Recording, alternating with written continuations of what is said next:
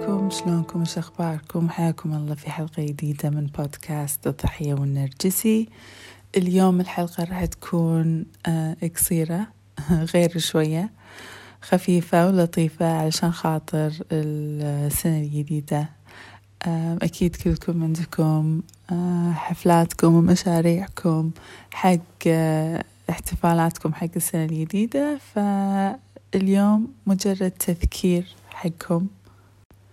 إذا أنت ضحية نرجسي وفي محيطك نرجسي على الأغلب النرجسي راح يحاول إنه يخرب آه الحفلة أو القعدة اليوم لأن النرجسي ما يتحمل يشوف ناس سعيدة خاصة إذا الناس متجمعة على سبب غير نفسه.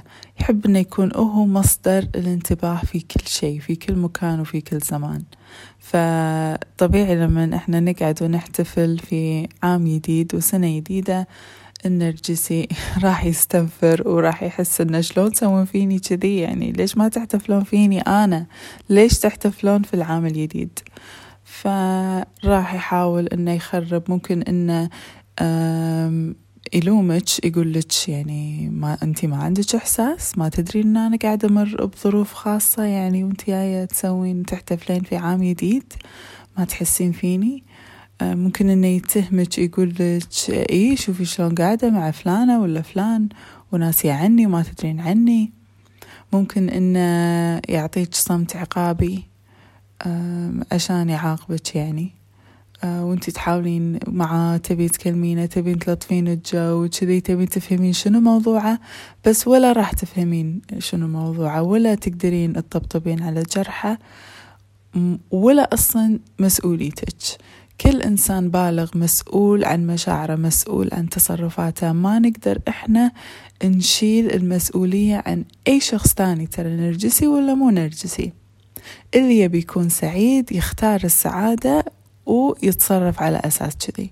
واللي يبي يكون تعيس يختار التعاسة. فإذا النرجسي يبي يزعل اليوم قولي له عليك بالعافية وإزعل. وأنا واحدة بستانس.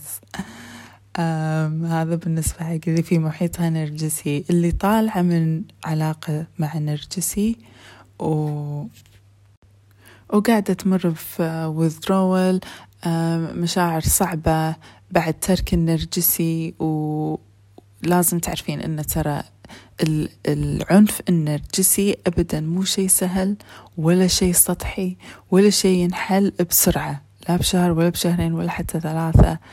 الموضوع يطول لأن الجراح كبيرة وعميقة بس it will get better راح يتحسن الموضوع معاك إن شاء الله.